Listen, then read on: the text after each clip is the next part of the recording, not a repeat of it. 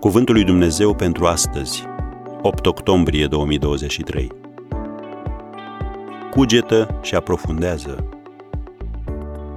Cartea aceasta să nu se depărteze de gura ta. Cugeta asupra ei zi și noapte. Iosua 1, versetul 8. Meditarea la cuvântul lui Dumnezeu a scăzut în topul preferințelor. De ce? Pentru că trăim într-o societate a lucrurilor și a satisfacției instant și a îngrijorărilor.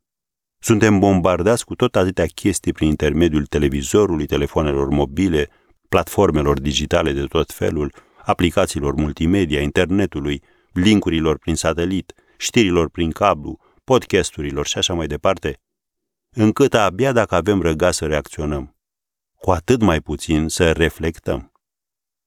Dar, dragi creștini, să fim serioși. Nu putem descărca maturitatea spirituală apăsând câteva butoanele unei tastaturi. De aceea Sfânta Scriptură vorbește atât de des despre meditație. Dumnezeu, autorul Bibliei, i-a dat lui Iosua formula pentru a izbândi în carieră și pentru a prospera în orice lucru pe care pune mâna. Citim Iosua 1, versetul 8.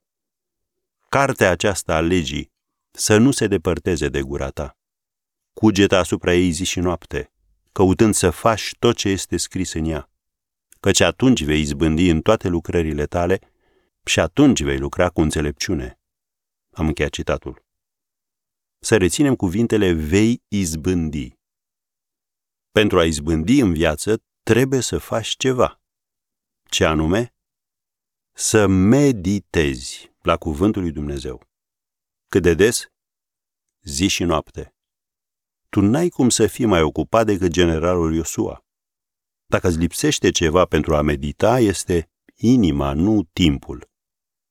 Așadar, la ce fragment din Biblie ai meditat în această dimineață când ți-ai început ziua? Sau în timp ce mergeai la serviciu? Sau întorcându-te spre casă?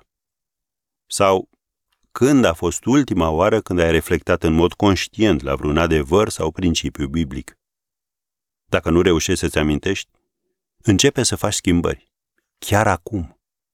Apostolul Pavel a spus lui Timotei, citind cuvintele acestea în 1 Timotei 4, versetul 15, Puneți pe inimă aceste lucruri, îndelednicește-te în totul cu ele, pentru ca înaintarea ta să fie văzută de toți.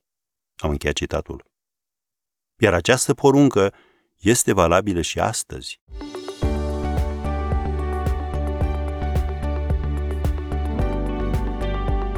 Ați ascultat Cuvântul lui Dumnezeu pentru astăzi, rubrica realizată în colaborare cu Fundația SER România.